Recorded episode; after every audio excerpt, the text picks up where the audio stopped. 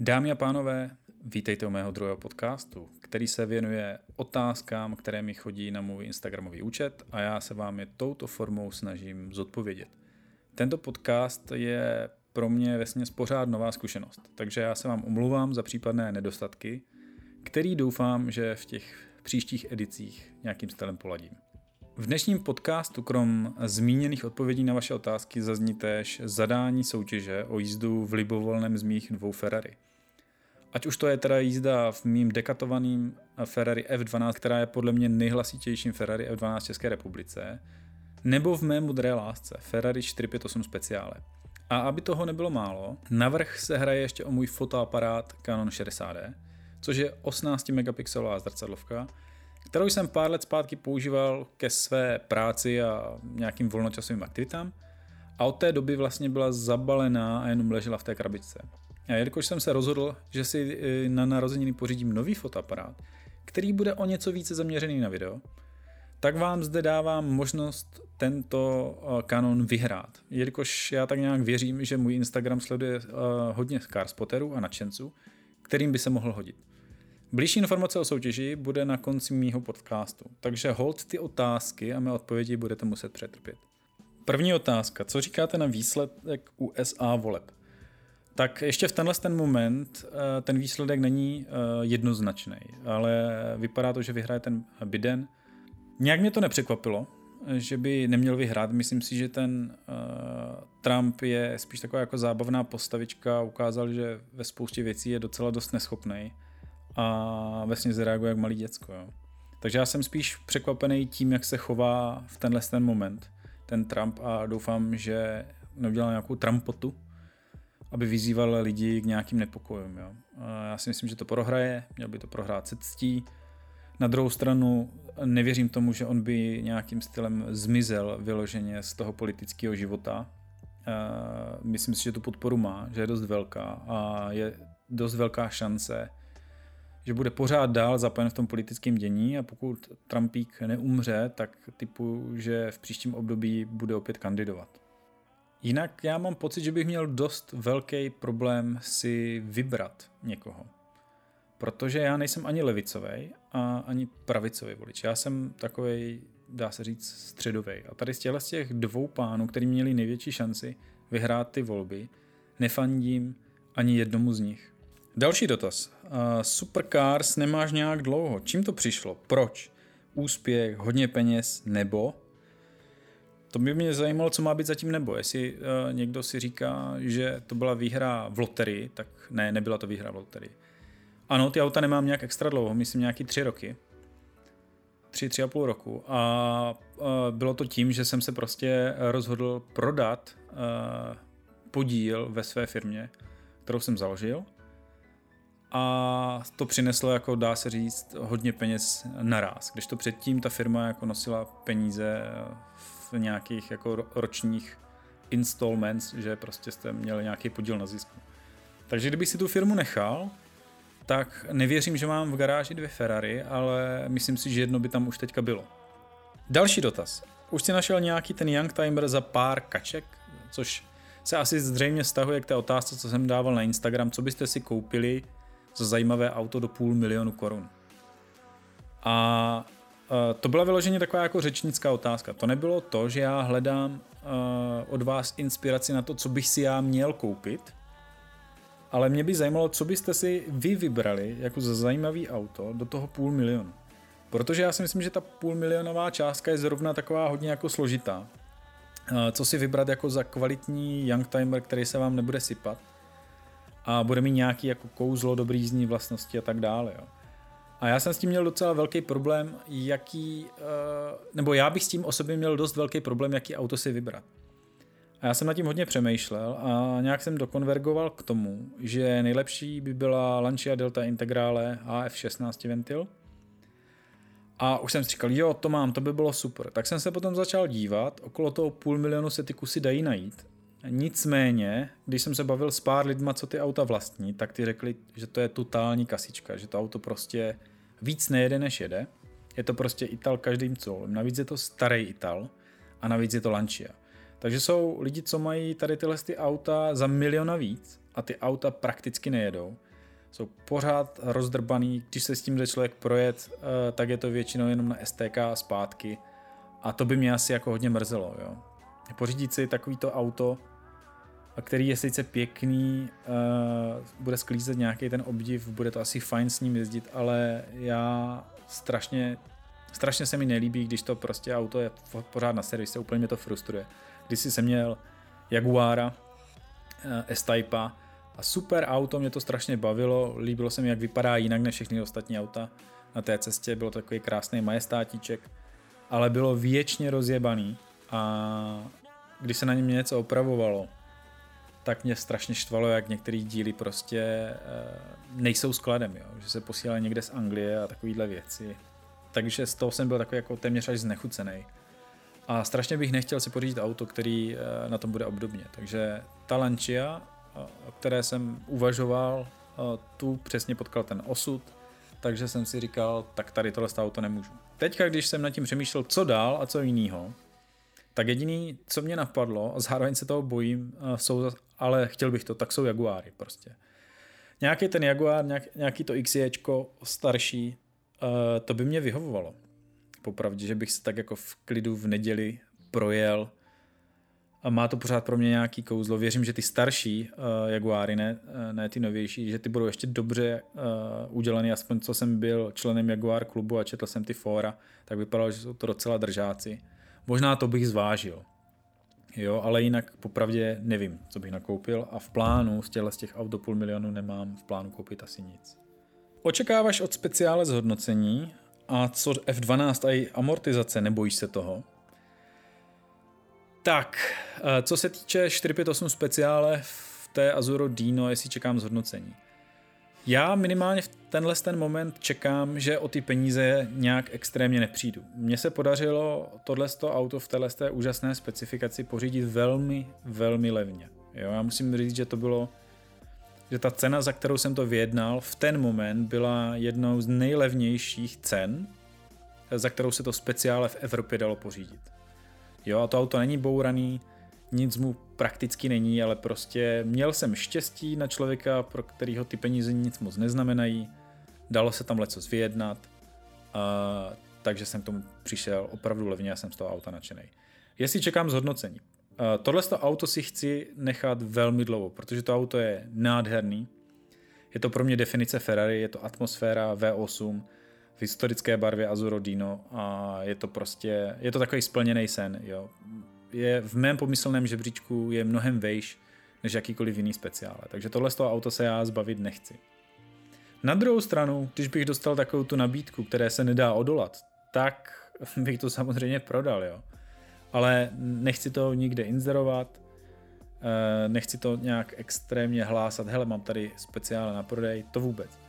Chtěl bych si ho co nejdéle nechat. Věřím, že v tom dlouhým horizontu se to auto zhodnotí. Myslím si, že teď bych ho prodal zhruba za cenu, za kterou jsem ho koupil a to jsem na něm najel nějaký kilometry. Eh, s tím autem nejezdím moc, dal jsem si původně jako limit, že najedu 1500 ročně. Po první sezóně jsem to zvedl na dva a mám pocit, že tento rok to bylo přes 2,5 tisíce kilometrů, že jsem na tom najel docela dost. Až si říkám, že příští rok bych s tím vůbec neměl výjíždět, anebo úplně, úplně minimálně kolem komína, jo. Takže uvidíme. Jo. Chci tam ty kilometry uh, nechat co nejnižší, abych to právě to auto moc nedevalvoval, protože je fakt jako nádherný. Co se týče F12, tak tam jsem přemýšlel trochu jinak. Ta F12 je uh, úplně běžná specifikace, bych řekl. Černý interiér, uh, červená Rosso Corsa barva.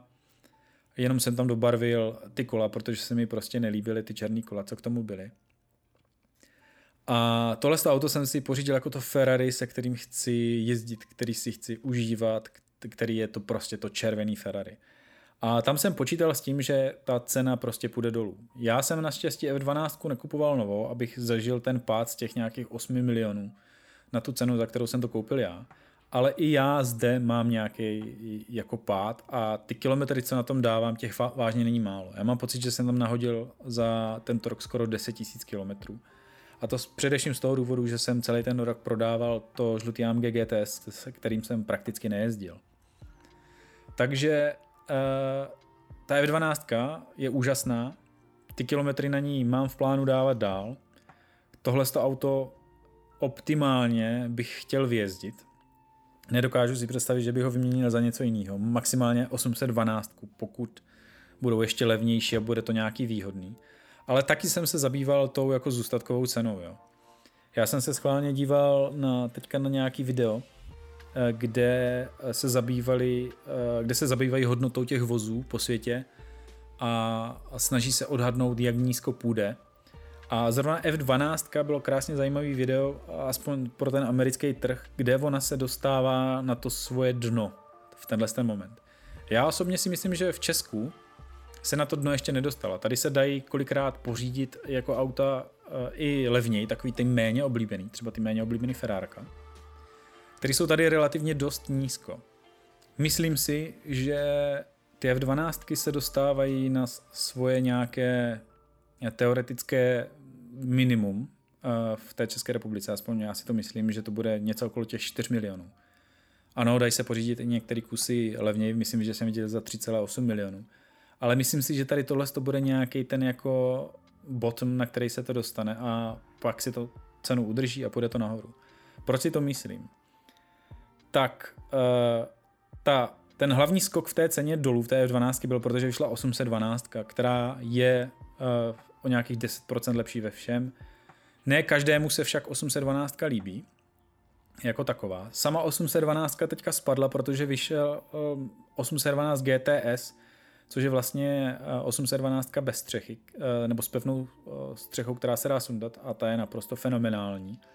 Takže to poslalo ty ceny 812 níž a tím pádem nižší cena 812 musí zákonitě hnout s cenou F12. Nicméně 812 se nelíbí každému, někomu se nelíbí ta velká záť toho auta, mně se třeba líbí jako hodně, ale F12 jako taková minimálně ze předu eh, mi přijde hezčí, takže eh, když máte auta, které jsou hodně podobný, eh, rozdíl v nich je, dejme tomu nějakých 10% toho pocitu, ta 812 je teda dál, ale ten rozdíl není tak markantní jako třeba 599 a F12 tak spousta lidí se jako zaměří na tom, zamyslí nad tím tím stylem, že si řekne, mám si pořídit 812, která mě bude stát 8 milionů teďka, jako je tý auto, anebo si dám o 10% horší auto, ale furt fenomenální auto, který mě vyjde na pětku. Jo, já jsem přesně nad tím takhle e, přemýšlel. Pokud nemůžu mít 812, jakou jsem já chtěl, ve specifikaci, kterou jsem já chtěl, tak si přece pořídím uh, uh, F12, která je skoro stejná a pořídím ji s obrovskou slevou. A to je přesně ono. Takže já se nějak extra nebojím toho, že bych měl ztratit nějaký extrémně vysoký peníze na té uh, F12, protože já počítám s tím, že si to auto nějakou docela dlouhou dobu nechám, že se v něm projedu a že zas až tak velký spát v té ceně nebude. Alebo aspoň doufám. Já prostě nepředpokládám, že by to auto mělo stát 2,5 milionu za dva roky. Aspoň doufám teda. A jestli bude stát, tak si ho prostě nechám. Jaké se vám líbí hodinky a jaké všechny máte teď? Tak, já teďka spoustu lidí zklamu, protože e, nemám žádný extrémně drahý luxusní hodinky. Byť se mi luxusní hodinky líbí.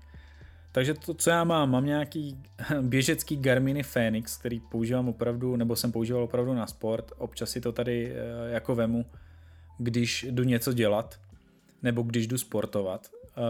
Když jdu něco dělat, tak to jsou většinou nějaké nebezpečné věci, kdy něco brousím a nechci si prostě zničit svoje hlavní hodinky, které nosím, což jsou Steinarty, Mám Steinhardt GMT 500 limitovanou edici z Titanu. Aspoň doufám, že se takhle jmenuje, GMT 500. A jestli ne, tak vám prostě kecám, jo. Ale jsou to vlastně hodinky, které jsou hodně podobné Rolexkám, těm Batmanům, ale dejme tomu, že jsou silně inspirovaný Rolexkama, ale zároveň jsou silně inspirovaný Seikama. Je to jako něco mezi, jo.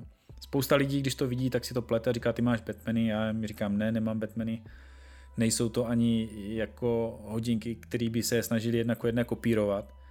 Ale jsou to prostě hodinky z titanu, který jsem chtěl, líbil se mi ten povrch, chtěl jsem, aby byly o něco lehčí než ty ocelový a chtěl jsem mít hodinky, které budou automaty, švýcarský strojek, byť jsou to teda německé hodinky, švýcarský strojek, uh, automat a zároveň jsem je chtěl nosit i tam, kde bych si třeba ty Rolexky jako nevzal. Jo. Tady někde, když přiběhnu dělat něco do dílny jenom v rychlosti a nesundám si ty hodinky a poškrábu si je, tak mě to asi bude bolet mnohem méně, než když bych eh, poškrábal nějaký Rolexy za 350 tisíc.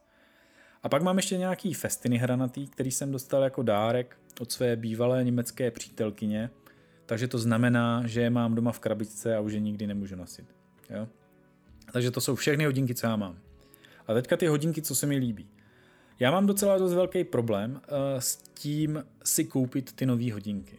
Protože mě všechno, co se mi líbí, tak je, mi přijde strašně drahý. A já zatím nejsem ready za to uvalit uh, ty neuvěřitelně vysoké peníze, které bych za to musel uvalit, abych si tady tyhle hodinky jako pořídil a měl z nich jako radost. Nebo takhle, já bych z nich měl velkou radost. Ale uh, nedokážu si to obhájit prostě. Ta cena za ty hodinky je příliš, příliš veliká a asi bych měl strach je uh, nosit, co se týče jako takhle běžněji, protože já nikam extra do společnosti nechodím. Takže bych ani neměl jako důvody nosit, takže bych je musel nosit jako denně na ty obyčejné věci a mně to přijde škoda. Takže uvidíme, jestli k tomu dospěju. Jo. Zatím to nejblíž to zatím vypadá, že si koupím nějaký starší hodinky, nějaký trošku víc vintage, například nějaký starší Rolexky, Datejusty, a, nebo Day-Daty s nějakým hodně zajímavým barevným ciferníkem. Zelený, fialový, tmavě modrý, něco takového. A líbí se mi ty hodinky, když už, tak aby byly z nějakého ušlechtilého kovu, anebo aby tam byla část ušlechtilého kovu, takže by to byly nějaký dual tone, ve kterém by bylo žlutý zlato, bílý zlato, anebo růžový zlato. Co se týče těch Rolexek, jak jsem řekl, kdyby si měl koupit Rolexky, tak eh, ano, líbí se mi i ty Daytony. Jako takový každý vlastně motoristický nadšenec by chtěl mít ty Daytony, ale já osobně bych šel asi nejvíc do těch Datejustů a Daydatů. Prostě mi to přijde nejjezdčí. Submarinery a tak, to se mi vůbec jak, jako moc nelíbí. Teď to mám vlastně v těch Steinhartech, to, což docela kopíruje tady ty Submarinery a proto bych to nechtěl, jo, protože je to moc podobný. Uh, další hodinky, který, nebo který bych si, já, kdybych si měl vybírat hodinky a neměl přemýšlet nad jejich cenou, tak zřejmě Eh, by šel do Vacheron Constantin Overseas a, nebo Overseas Chronograph, což jsou hodinky s cenovkou okolo půl milionu až 900 tisíc korun, jestli berete. Ty chronografy jsou okolo 900, a ty Overseasy jsou okolo 500. Obojí dvojí bych vzal s tím modrým ciferníkem, protože ta modrá tam vypadá naprosto fantasticky a ty hodinky se mi hrozně líbí. Uvažuju nad nima, pořád si říkám, jestli bych je měl koupit, nevím, uvidíme. Uvidíme, jestli je koupím, počkám, jak se nám vyverbí Bitcoin a pokud dosáhne částky jednoho dne půl milionu, tak teda ten jeden Bitcoin utratím a ty hodinky si koupím. Další hodinky, které se mi hodně líbí, tak to jsou samozřejmě ty patky jako takový a tam je to ta klasika, no. Eh, jako líbí se mi obojí dvoje, líbí se mi uh, i ty aquanauty, ty jsou taky sportovnější. Ty si dokážu představit na ty ruce a zároveň ty nautily. I když ty nautily bys nechtěl úplně ten základní obyčejný model, ale líbí se mi, když je tam nějaká komplikace navíc. A to už se pohybuje v částkách nad milion a víc. A to si nedokážu asi obhájit za ty tržní ceny, co jsou teďka. Kdyby je, se mi je podařilo dostat za tu cenu, za kterou je můžete pořídit v obchodě, tak super, tak to asi koupím, ale protože ta možnost tady vypadá, že není, že ty hodinky jsou vyprodané na nějakých 10 let dopředu, tak eh, já za to prostě nejsem ready dát ty peníze. Další dotaz. Mě by zajímalo, s čím si podnikal a jak dlouho trvalo rozběhnout firmu. Tak já jsem podnikal ve vývoji a prodeji uh, software jako takového specializovaného software a jak dlouho nám to trvalo rozběhnout tu firmu. Já mám pocit, že asi rok, rok, a, rok možná rok a půl jsme eh, na tom projektu pracovali, ale ještě nebyla legální entita. Já si to teďka si to přesně nevybavuju, ale vím, že to byl jako takový, dá se říct, side job. Pak jsme se rozhodli, že založíme firmu zhruba o tři čtvrtě roku později. To nám asi trvalo tři měsíce, než jsme se dohodli, jak to budeme dělat. A pak vlastně od prvního dne, co jsme ten náš soft vydali, tak se dá říct, že jsme začali fungovat. Jo. Hned z toho byli první den eh, příjmy, zaplatili jsme si během pár dní tu vstupní investici, co jsme do toho nalili a začali jsme tu firmu rozjíždět. Myslím, že první rok byl takový hodně o ničem, kde vlastně všechny peníze, co se vydělali, se dávali zase zpátky do té firmy. Eh, téměř jsme si nedávali žádný plat, co si já pamatuju, všechno šlo do lidí a do vybavení. Ale nějaký pátek to trvalo, no. A než se ta firma vlastně sloučila s jinou, tak to mohlo trvat, co já vím, přes tři a půl, čtyři a půl roku, co jsme na tom projektu začali dělat. Nicméně, aby jsme tuhle tu firmu mohli založit, tak potřebujete mít nějaké znalosti a zkušenosti. A ty znalosti a zkušenosti z toho daného oboru, tak ty v mém případě byly zhruba 8 až 10 let jsem vlastně dělal v tom oboru, než jsem se rozhodl uh, s kamarádama založit tady tuhle tu firmu. Teď je otázka, jestli uh, do toho započítat ten celkový čas. Jaké jsou cíle za 5, 10, 20 let a jak na ně? No, já musím říct, že jsem si vždycky dával nějaký cíle, ale ty cíle nebyly uh, vyloženě finanční, jak spousta lidí má. Nebo bych spíš řekl, oni mají sny, oni nemají cíle. Oni mají sny a oni mají takový ty sny. Já bych chtěl mít jeden domek na Floridě a jeden v Itálii a mít velkou zahradu a pláž a nic nedělat a mít peníze, jo, tak to jsou sny a spousta lidí říká, že to jsou jejich cíle. Já si myslím, že jsou to jejich eh, sny. Já jsem měl Eh, já jsem si nikdy ty sny nedával, já, eh, už vůbec ne nějaký takovýhle hmotný, já jsem si dával ty cíle. Já jsem měl většinou cíl, že tahle věc mě baví a já v ní chci být nejlepší. A teď jsem si to rozsekal na mnohem menší úseky, jak se mám stát tím nejlepším v tom daném oboru. A ty jsem si vlastně, dá se říct, rozcíloval. Takže člověk se potom snaží plnit si ty krátké uh, cílečky, které jsou ve směs nějaký schůdky a dostávat se dál a dál a dál. A úplně uh, takhle jsem to měl vždycky já. Já jsem chtěl být nejlepší v něčem a věřil jsem, že když budu nejlepší v něčem, tak stejně ty peníze jednoho dne přijdou. Takže to si myslím, že je ta správná cesta. Co se týče těch mých cílů na příštích 5, 10 a 20 let, tak já je zatím nemám stanovený. Jo. Já jsem si prostě tento rok, kdy jsem z té práce odešel z různých zdravotních důvodů a vůbec jsem potřeboval si i odpočinout, tak jsem si řekl, že celý jeden rok budu odpočívat a budu zkoušet věci, na které jsem nikdy neměl čas. A třeba tam bude něco, co mě zaujme, co mě bude bavit. A když se v tom budu snažit být dobrý, tak zase ty peníze přijdou. Nicméně už ty moje cíle jsou menší, než který byly před nějakýma deseti rokama. Jo. Já už teďka nemám cíl být nejlepší na světě v něčem já už teďka chci být dobrý v něčem, co mě hlavně bude dělat radost, na co se já budu těšit. Jo.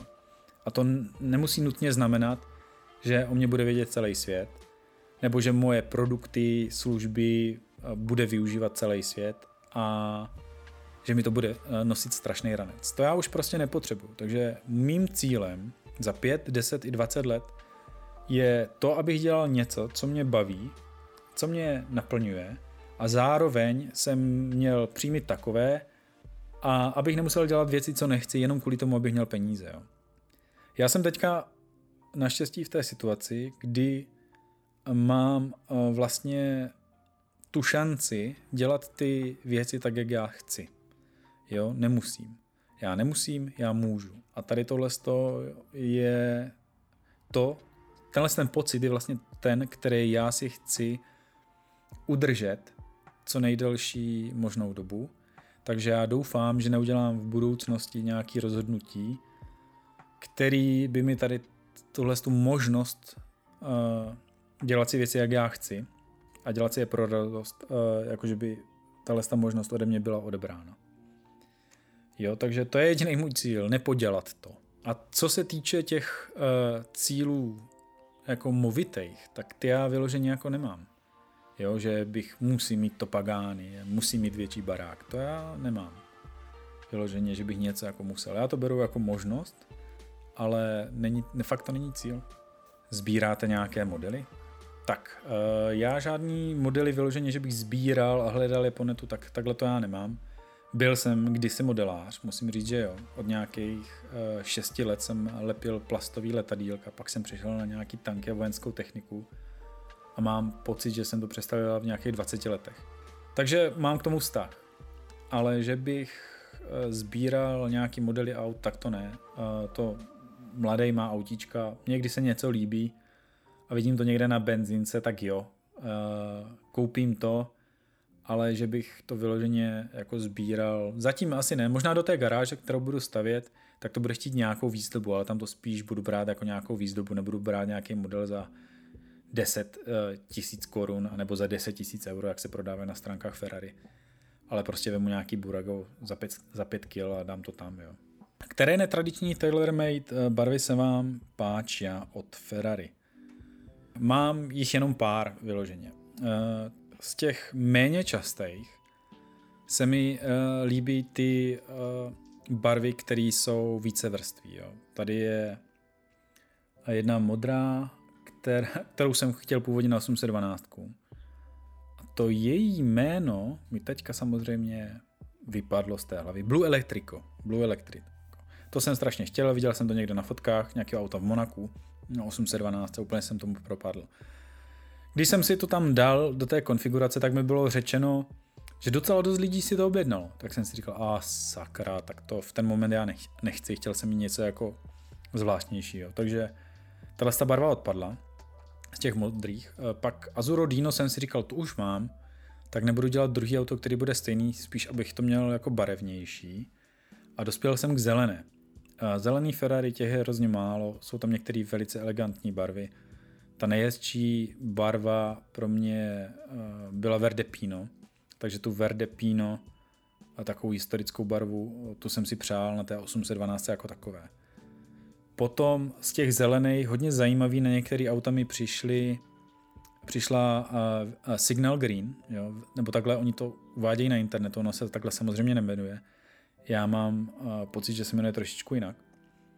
Každopádně je to taková sítě zelená a mám pocit, že jsem to viděl, uh, teďka nevím, jestli to bylo na nějakým Enzu, ne, na La Ferrari to bylo, jo, Signal Green La Ferrari. Tak na tady tomhle tom, tam se mi to líbilo.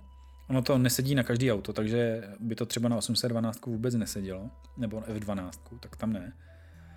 A pak ještě jedna zajímavá byla ta, která byla představená na, eh, na uh, Hikers prototypu vlastně, uh, což byla 599 Hikers. A to byla nějak Verde Hikers nebo Hyper Hikers Green Opako, což je uh, taková zelená metalíza, nelesklá, hodně zajímavá barva. Myslím, že jsem v tom viděl 4, 5, 8 a, a jednu dobu to Ferrari dávalo vyloženě jako barvou, tuhle barvu jako za odměnu. Jo. Jste dobrý klient, svolíme vám tady tuhle tu speciální barvu, co jsme dávali jenom na, nějaký, na, na nějakou naši testovací můlu, tak my vám s tím svolíme, dostanete to tam a další auta už to nedostanou a tím pádem vlastně hodnota vašeho automobilu se dá říct se nějakým stylem zvedla, protože máte unikátní auto. Že jo?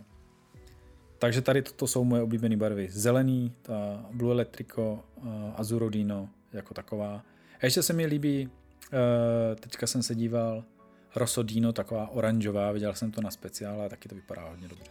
Takže i tady, tady, i tady tuhle bych zvážil. Biden nebo Trump? Koho byste volil?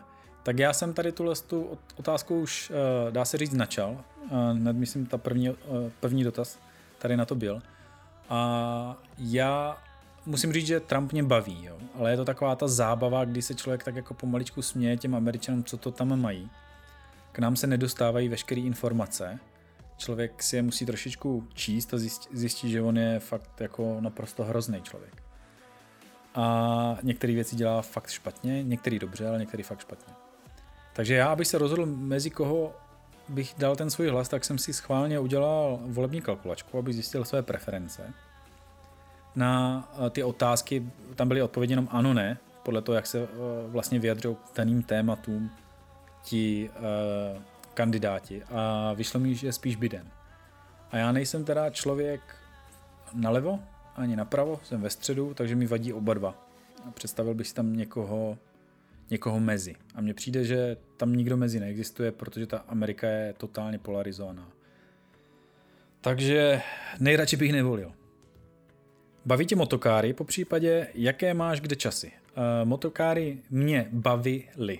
Už mě nebaví a to z toho důvodu, že se na ně můžu jenom dívat. Já, jak jsem měl ten úraz té páteře, tak v podstatě mám zakázáno spoustu sportů a spoustu rizikových aktivit, protože mám tu eh, páteř sešroubovanou na hodně místech dohromady. Nemám ji úplně pevnou, takže když bych se třeba vysekal v autě, anebo i na té motokáři, kde mě někdo duchnul ze zadu, tak mi může způsobit uh, další jako poranění a nemuselo by to dopadnout dobře, no. Nemusel bych třeba chodit, že jo, protože jak jsem tam sešroubovaný ze všech stran, tak by se to mohlo urvat a ještě by mi to mohlo poškodit míchu, takže ne, nebaví mě, protože se na ně můžu chodit jenom dívat. A tohle je strašně zajímavý dotaz a jsem rád, že jsem ho dostal. Je tady, není ti líto toho, kolik času, který věnuješ do virtuálního života a proč vlastně?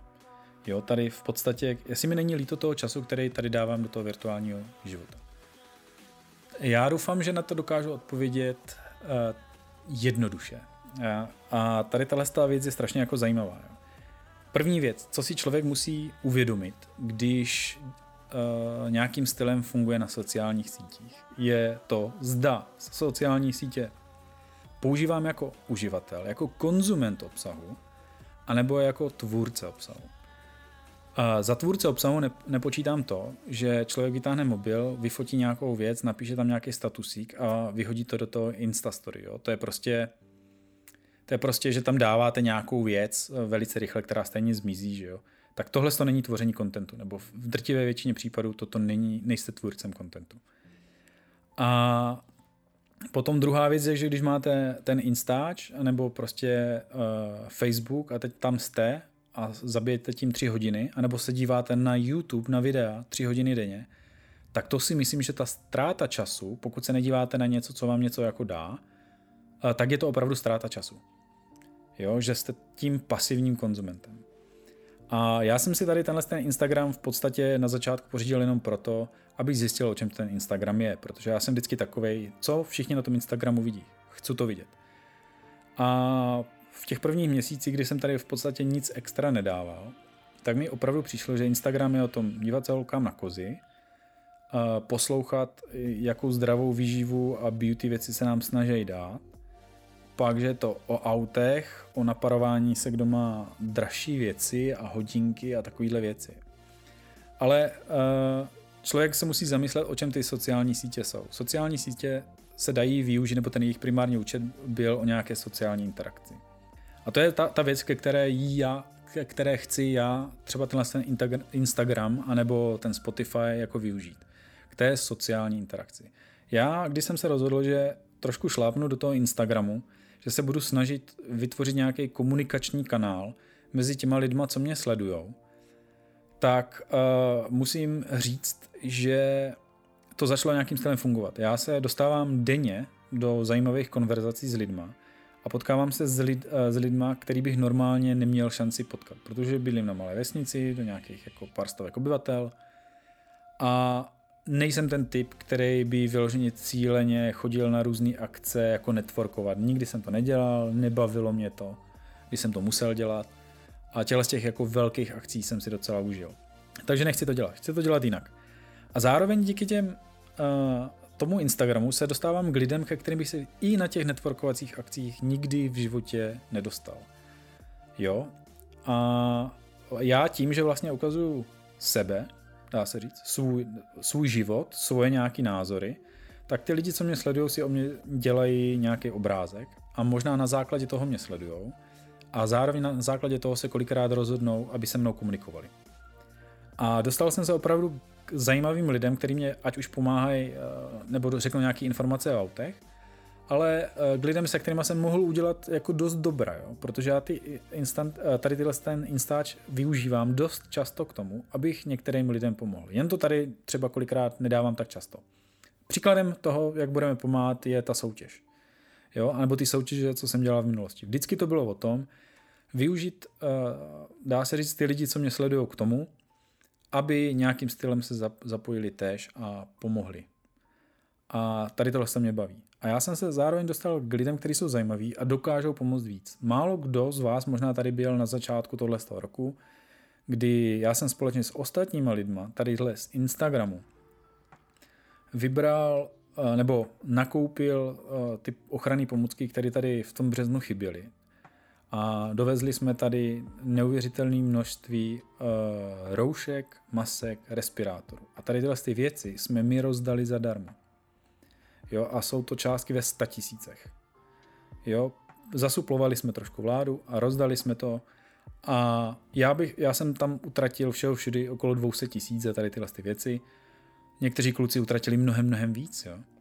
Ale kdybych neměl ten Instagram, tak se s těma, s těma lidma nikdy nepotkám, nikdy uh, tady tohle nedomluvíme a tyhle ty věci se nenakoupí.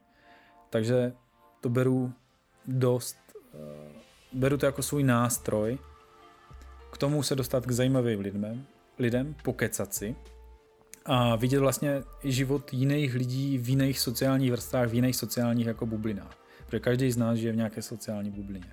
Takže tohle to mi přijde strašně jako zajímavý. To je ten důvod, proč já ten Instagram mám. Já nemám eh, ty sociální sítě nebo neinvestuji do nich čas jenom proto, abych byl teda ten influencer a e, něco vám pak tlačil, ale spíš k tomu, abych se zase já dostal nějaký informace, potkal se se zajímavými lidmi, který mě jako člověka obohatí. Jo? O tom to celý je. Zároveň, čím více lidí budu mít, tím zajímavější věci můžu dělat a tím více lidem já můžu nějakým stylem pomoct. Když se uh, nějaký procento z těch lidí, kteří mě sledují, dá dohromady a něco se vymyslí. Jo? Proto to dělám. Takže to je ten hlavní důvod. A jako ztrátu času bych to považoval opravdu, kdybych jenom se koukal na celý den na nějaký stories, anebo kdybych tam dával fotky žrádla. Druhá z těch věcí, co já dělám, a to, a což lidi málo kdy chápou, jo, že já mám vždycky nějaký, uh, nějakou buční agendu ke všemu, co dělám. Ke každé věci, co dělám, a vám se zdá, Ježíš Marian si tady bude vykládat na nějakým Spotify, a nebo on tady natáčí nějaký video na YouTube, kde má 200 zhlédnutí, teď to je úplně k ničemu. Ne, není to k ničemu. Já prostě chci mít nějaký důvod něco dělat. To znamená, když já řeknu, že udělám nějaký video, tak já se ho potřebuji naučit natočit. Já se ho potřebuji naučit sestříhat. Já se potřebuji naučit natočit zvuk. A to jsou věci, které jsem vždycky chtěl já nějakým stylem umět, ale nikdy jsem neměl důvod je dělat. Teďka ten důvod jako mám. Rozhodl jsem se, že udělám video, nějaký video odpovědi, což jsem dělal na ten YouTube. Chtěl jsem vědět, jak těžký to bude sestříhat, jak těžký bude se synchronizovat zvuk ze tří mikrofonů, jo, a dalo mi to hrozně moc. Takhle jsem zjistil, že OK, použil jsem After Effects, naučil jsem se nějaký základy After Effects, kterým bych se nikdy v životě jindy nedokopal. Zjistil jsem, že umím stříhat ve Wondershell Filmora, ale zároveň jsem rychle našel limity toho softu a vím, že se musím naučit stříhat v After Effectech. Takže když já se rozhodnu dělat příští video, tak si řeknu, že ho udělám v Afterech. Bude mi to trvat budu nad tím nadávat, stejně jako jsem nadával na to Filmorou, že mi to prostě nešlo. A že to trvalo mnohem déle, než jsem si myslel. Ale naučím se to, jako já to pochopím. Jo. Takže tady jde o to, že já se chci vždycky něco naučit. Kdo z vás teďka může říct, že umí v Afterech, jenom díky tomu, že chtěl nějaký pitomý video na Instač, anebo na YouTube.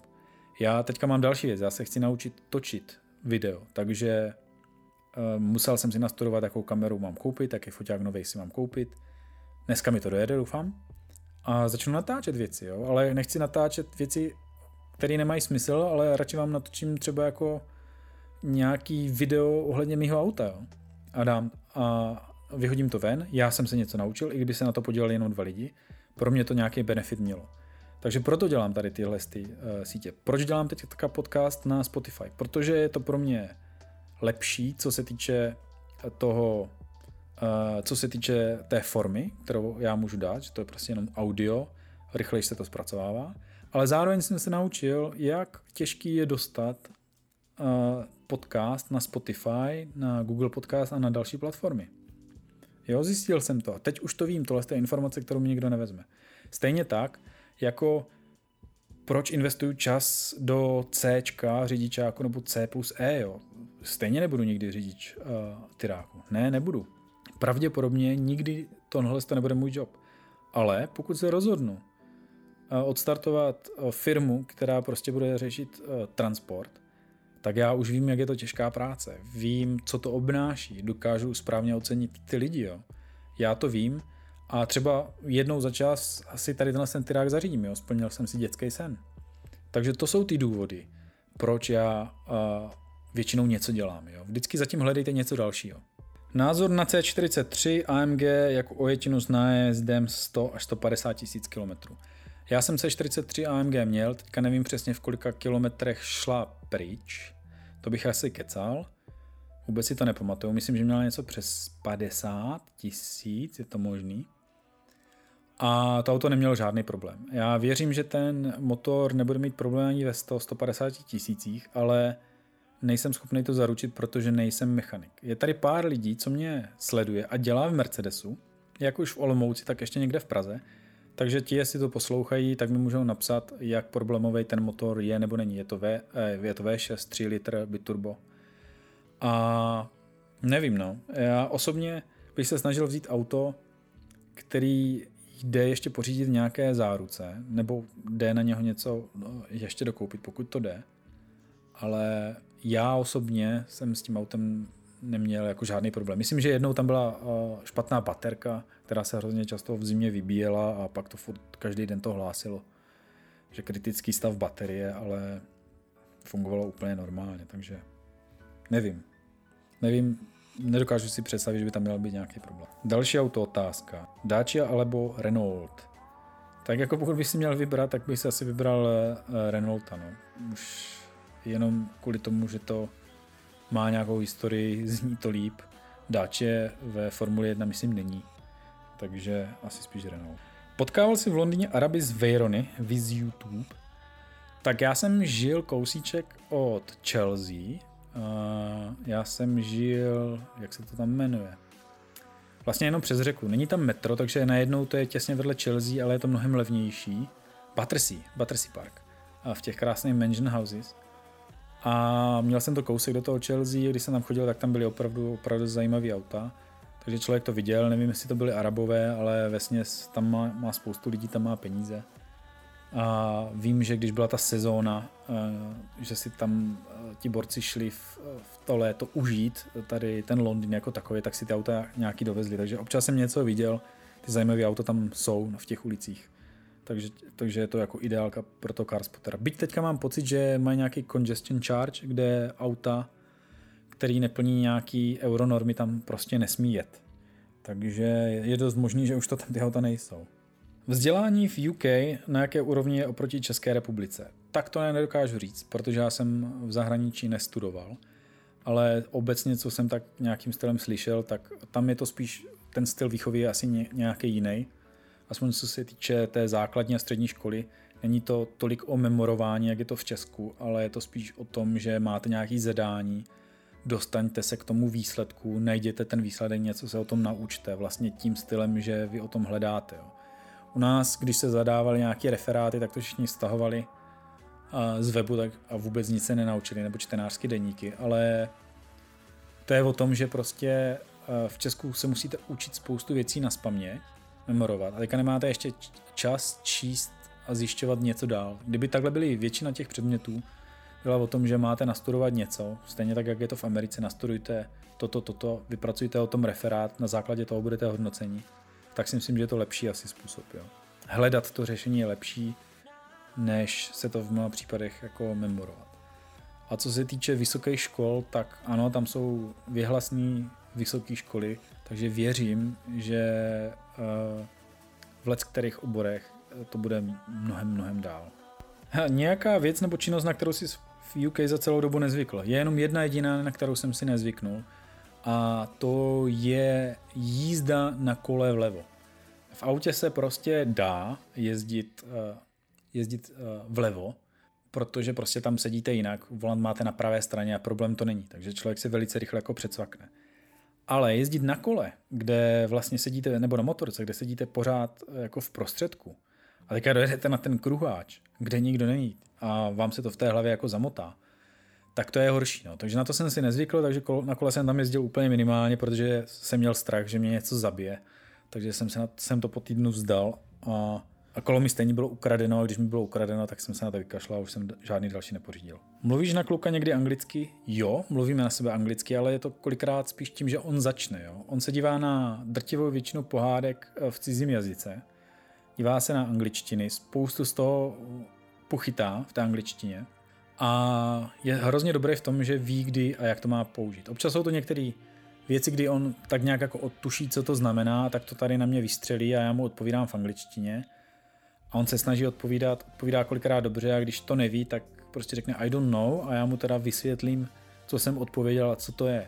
A protože ty děti mají mozek jako houba, kterou když zmáčknete a ponoříte do vody, tak oni to hrozně rychle nasajou tu vodu, ty vědomosti. A takhle prostě funguje i on na té angličtině. No. Takže myslím si, že s angličtinou problémy nebude. A tato je zajímavá. E, měl si podnikatelský nápad, který si ale neuskutečnil někdo jiný, jo, a byl úspěšný? Ano.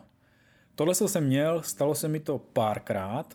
Já mám takovou složku na Dropboxu, od té doby, co mám Dropbox, což je víc jak snad 10 let, kde si ukládám různé nápady, který jsem chtěl dělat, některý jsem mají dělal, nebo jsem to dělal jakože vyloženě taková bokovka. A měl jsem jeden, který jsem pořád uvažoval, že udělám a zjistil jsem, že už něco takového je. Přišlo mi to, že to nebylo v té době rozšířený ani dobrý, že bych to dokázal líp, ale řekl jsem si, já to dělat nebudu. Prostě ne, nevím, co bych tím extra jako získal navíc, než nějaký peníze zase navíc. A není to úplně jako můj passion. A tohle to bylo, spousta z vás teďka možná zná tu webovku OnlyFans, což je vyloženě o tom, že si tam většinou nějaký holky vytvoří, vytvoří profil, který dává nějaký neslušný content, pokud za něho měsíčně platíte. A tady tahle věc je v podstatě je to takový Patreon for sluts, jo, tak bych to řekl. A vy tam platíte ty peníze a máte možnost vidět ten content. Jo? Z čehož si vlastně ma, malý procento těch peněz si bere uh, ta stránka jako taková. Tenhle ten nápad jsem měl hodně dávno, v ten moment, co se rozjel Patreon, tak jsem si řekl, aha, no tak to je dobrý a lidi to začali používat a pak jsem si řekl, no, ale tak přece ta nejvíc uh, internetová věc, která vydělává nejvíc peněz je porno, tak to přece musí být aplikovatelné porno. Tak jsem začal hnedka na tom Patreonu hledat jestli ty ženský mají možnost si tam vytvořit ten profil. Zjistil jsem, že mají, ale není to v katalogu. To znamená, že musíte znát přesnou adresu, že vlastně ten Patreon jako takový to nechtěl propagovat. Byť na tom asi vydělával hodně peněz. Tak jsem si řekl, to by bylo dobré udělat jako platformu, která by se za to nestýděla a šla tady tohle dělat. A když se do toho ponoříte, tak zjistíte, že ani není tak těžký ten web jako napsat, tady ten, ten Patreon, dokonce jsem to zjišťoval, jak těžký to může být. Ale ta nejtěžší věc je zpracovávat tady tyhle ty platby. Protože když uděláte nějakou pornostránku, za kterou se má nějakým stylem platit za content, tak velice těžký pro ní je získat nějakýho poskytovatele nějakou platební bránu. Protože spousta platebních brán, takových těch zavedených, tady tohle to vůbec zpracovávat nechce. Nechce to zpracovat ze dvou důvodů je jedna věc je nějaká imidžová, ale druhá věc je, že spousta těch platebních karet, které se tam používají, tak jsou vlastně kolikrát kradené karty. A teďka se tam uh, řeší chargebacky a prostě takové ty věci kolem, co nikdo řešit nechce. Takže na to byly různý jenom platební brány, které jsou takový divný, minoritní, špatné jako support, nepo, nepodporují tuhle kartu, tuhle zemi, tady tohle. Ono se to nezdá, jo, ale jako zpracovávat platby digitálně od lidí z celého světa online, kde se používají různé platební systémy a různé eh, peněženky a volety, není tak jednoduchá věc. Jo. Takže tady tohle to byla ta nejtěž, nejtěžší část a já jsem aj tak jako pátral potom, kterýho providera na tady tohle to využít a pak jsem si řekl, hele, vlastně mě to ani jako nebude bavit, jo, dělat tady tohle to, e, nějaký website pro nějaký bitches. Takže jsem si říkal, že toto mě bavit nebude, takže do toho nepůjdu. A teďka, jak se rozjel covid, tak to úplně vybuchlo a začali do toho chodit lidi víc a víc a víc. Tady tyhle ženské teďka snad každá jako ta Instavor, tam má ten odkaz na můj OnlyFans, protože zjistili, že se tím dá fakt dobře uh, jako vydělat. Jo. Takže tohle je taková věc, co jsem já neudělal, která funguje, funguje velmi dobře a myslím si, že jsem měl šanci ji udělat. Pak tam bylo nějakých pár dalších, ale teďka z hlavy si přesně nevybavím, co to bylo, musel bych jít do té složky a to jsem prostě línej udělat. Názor na kovaný alukola. Tak, jako názor na jako forged kola, který jsou hliníkový, jaké na to mám, tak já jenom zhruba, co vím o té technologii, tak je, že ty kola, který tím člověk vyrobí, mají lepší fyzikální vlastnosti. Tím pádem neřeším ani nějaký jako design, ale řeším to, že je menší šance, že se to kolo poškodí, že se kolo ohne nebo že kolo praskne, pokud je to kvalitní výrobce. Takže člověk by si spíš měl vybrat kolo kovaná, eh, než prostě nějaký skládačky, anebo opracovaný na CNC, protože tady tyhle ty slitiny by měly vydržet díl. Já jsem si koupil Voseny jako takový, myslím VPS 307 a ty ještě mám teďka, ty jsou z toho AMG GTS, ty mám, chystám se je prodávat. A stalo to teda strašný ranec. Na druhou stranu ty kola jsou moc pěkný, jsou neuvěřitelně kvalitní, ale zároveň ty, co jsem si vybral já, nejsou ani nějak extrémně jako lehčí. Mám je docela těžký, ale prostě vypadají dobře, kvalitně a něco vydrží. Nejsou vohlí. Takže jo, proč ne? Když na to člověk má ty prachy, ta kvalita něco stojí, tak ať si je pořídí. A nyní se dostáváme k soutěži o můj zrcadlovku a jízdu ve Ferrari. První dotaz, který vás možná napadne, je, proč vlastně tady tuhle soutěž dělám. Proč bych měl někoho vozit? Proč bych měl někomu dávat fotoaparát? A vůbec, proč bych se měl někomu nějakou soutěží nebo sbírkou bych měl někomu pomáhat? Ta odpověď je v podstatě hodně jednoduchá. Já prostě rád dělám radost. Věřím prostě tomu, že jediná pravá radost je ta radost, kterou můžete s někým sdílet. Takže to, že já někoho budu moc svést a uvidím, že se mu to líbí, mi kolikrát dělá větší radost, než když bych v tom autě jel já sám. Pro někoho může být svezení ve Ferrari splněním snu a já jsem ten člověk, který má možnost mu ten sen splnit. Co se týče toho fotoaparátu, jo, tak tam jsem samozřejmě mohl vyhodit inzerát na Bazoš a hodit to na Aukro, vydělat pár tisíc, a protože věřím, že by se to docela rychle prodalo.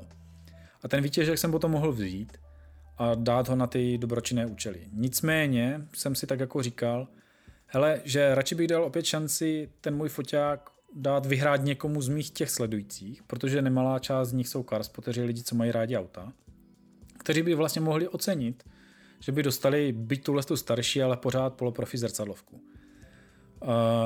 A zároveň tím umožním, aby tihle lidi pomohli někomu dalšímu, protože vlastně ty podmínky té soutěže jsou, že musíte pomoct někomu dalšímu. Jo?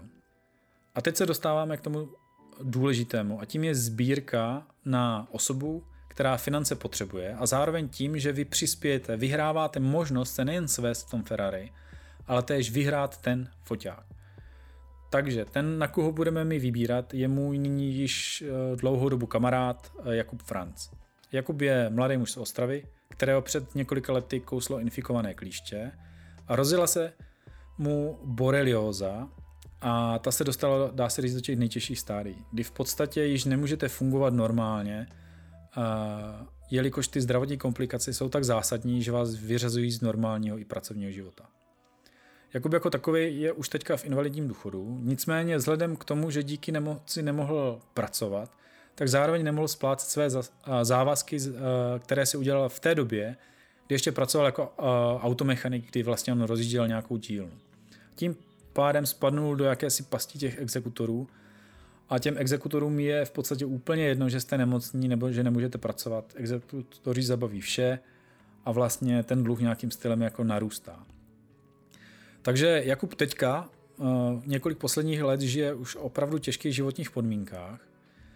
Uh, nemůže ani pracovat, není vlastně schopen pracovat, i když on by strašně moc rád chtěl a chce se dostat do toho stádia, aby pracovat zase mohl.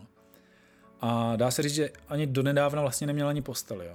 Má teda těžký zdravotní komplikace, které já tady nechci rozebírat. Pokud je chcete vědět, napište přímo Jakubovi. Já mm, vám řeknu potom, to je ten jeho IG uh, account. A v, tento, v tenhle ten moment ještě navíc bojuje už po druhé s covidem. Jako takový, který dostal tím, že chodil do nemocnice na ty různé uh, vyšetření a různé uh, věci do těch nemocnic. A já už vlastně zároveň už nějaký rok, myslím, už tomu společně s Radkem z kanálu Akcelerace a pár dalšíma lidma se mu snažíme Jakubovi pomoct, minimálně ho vykopat z té uh, dluhové pasti a dát mu možnost, a aby začal, dá se říct, s nějakým čistým štítem, a aby žil jako člověk, aby měl, uh, aby nemusel v pozadě řešit to, že pokud zaplatí něco uh, exekutorovi nebo exekutor mu veme všechno, tak ať nemusí řešit, že nemá peníze na léky, který mu dost uleví, nebo že nemá peníze na jídlo. Jo. A toto jsou prostě věci, které se mu dějí, takže my mu chceme pomoct. A proto jsem se já rozhodl, že stejně jako minulý rok, že ten, kdo se chce zúčastnit soutěže o jízdu ve Ferrari a, Canon, a ten můj Canon 60D, musí věnovat Jakubovi alespoň 100 korun na jeho účet. Minimálně 100, maximum není, je to vyloženě na vás. Jo. A to období, kdy tady tu, uh, tu stovku a víc by měl věnovat, začíná dneškem a končí příštím týdnem 12.11. Jakub mi potom 13.11., což je den mých narozenin, mi dá seznam všech lidí, kteří mu poslali peníze na ten účet. A já zase stejně jako minulý rok náhodně vylosuju člověka, který tam dal nějaký ty peníze.